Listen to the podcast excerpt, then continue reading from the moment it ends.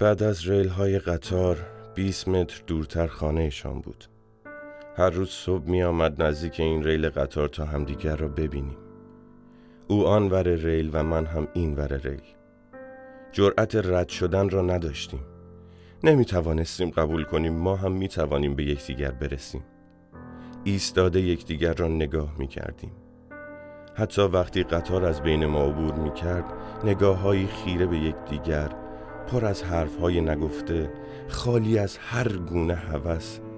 درست چشم در چشم یکدیگر نگاه می کردیم هیچ وقت درست نتوانستم بفهمم که چقدر یکدیگر را نگاه می کنیم زمان برایم غیر قابل اندازه گیری می شد چند دقیقه چند ساعت. هر وقت که قصد رفتن داشت با رد شدن قطار شروع به دویدن می کرد می دیدم که می رود قطع قطع شاهد رفتنش بودم. اما نمی توانستم کاری انجام بدهم. خیلی سخت بود. نه صدایم را می شنید و نمی توانست مرا ببیند. دقیقا در همان لحظه که شروع به دویدن می کرد من صدایم در می آمد عربده می کشیدم که نرو نرو بمان. من هنوز یک دل سیر نگاهت نکردم. جرأت نداشتم تا موقعی که هست صدایش کنم. حتی حالش را بپرسم. فقط از دور نگاهش می کردم بزرگترین حسرت زندگی من شنیدن صدایش بود. از روی ریل قطار عبور کردیم و به آن خانه رسیدیم. اسیر از ماشین پیاده شد و گفت درست همین خانه است. جلوی در ایستاد. پنج قدم به سمت راست حرکت کرد. خاک را کند و کلید را از زیر خاک درآورد. در خانه را باز کرد و داخل رفتیم. خانه خاک خورده که از ظاهرش معلوم بود سال هاست کسی قدم در این خانه نگذاشته است. از داخل دیوار کنار تابلوی کوچکی با کشیدن چوب دیوار بطری شرابی درآورد. رو به من کرد و گفت برایت بریزم؟ گفتم نه میل ندارم. کنار یک میز گرد پر بود از قاب عکس های کوچک. اسیر که کنارم ایستاده بود یک قاب عکس برداشت و به سمت من گرفت. نگاهش کن اینجا چقدر کوچک است. اینجا دیگر برای خودش خانمی شده است. این عکس این لباس من برای آخرین بار با این لباس دیدمش. یک دامن سفید که لکه های گرد قرمز داشت. شالی سفید هم در پشت گردنش گره زده بود. فکر می کنم آن روز از همیشه بیشتر همدیگر را نگاه کردیم. قطار داشت نزدیک می شد می حد زد که قرار است برود. میدانی آدم ها رفتن دیگران را می‌فهمند. می‌فهمی که قرار است برود اما بدتر از همه این است که نمی‌توانی جلویش را بگیری. آدمی که قصد رفتن کرده از مدت هاست تو را حذف کرده است. یک قدم جلوتر آمد و گفت بعد از این قطار در خانه منتظرت هستم.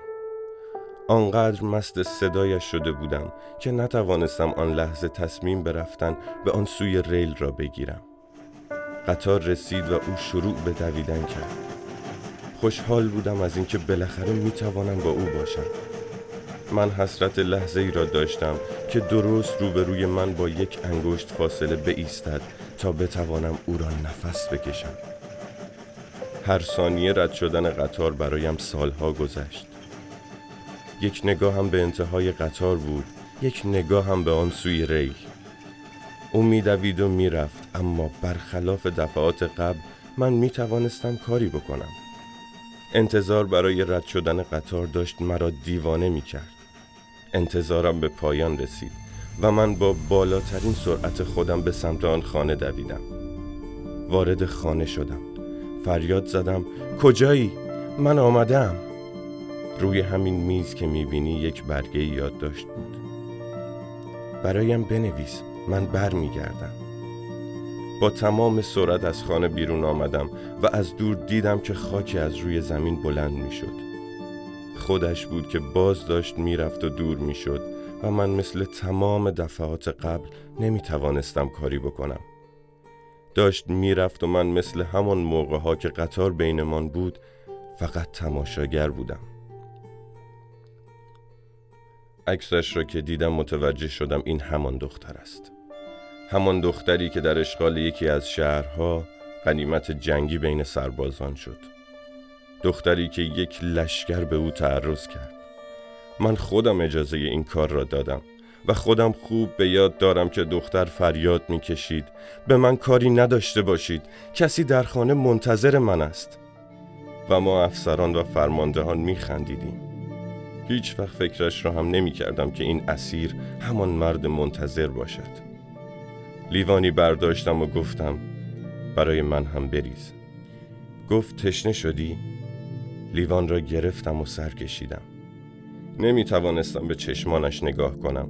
چگونه به او می گفتم انتظارت بیهوده است. کسی قرار نیست بیاید. آن السایی که منتظرش هستی سیر فشار صدها تنجان داد. او داشت از برگه هایی که برایش نوشته بود حرف می‌زد و نشانم می‌داد. به او گفتم به تو حسودیم می شود گفت چرا؟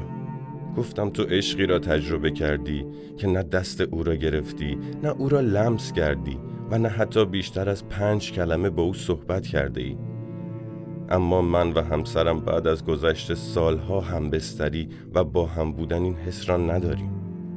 خندید و گفت نمی‌دانم چه بگویم گفتم چیزی هم نمی‌توانی بگویی تو خیلی سخت این عشق را تجربه کرده ای بگذار چیزی ازت بپرسم اگر بفهمی که السا هیچ وقت بر نمیگردد چه فکری می‌کنی؟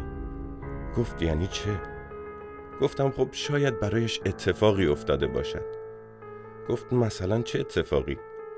گفتم نمی‌دانم این مناطق درگیر جنگ بوده است تو خودت اسیر شده ای اصلا از کجا سرنوشت السا را میدانی؟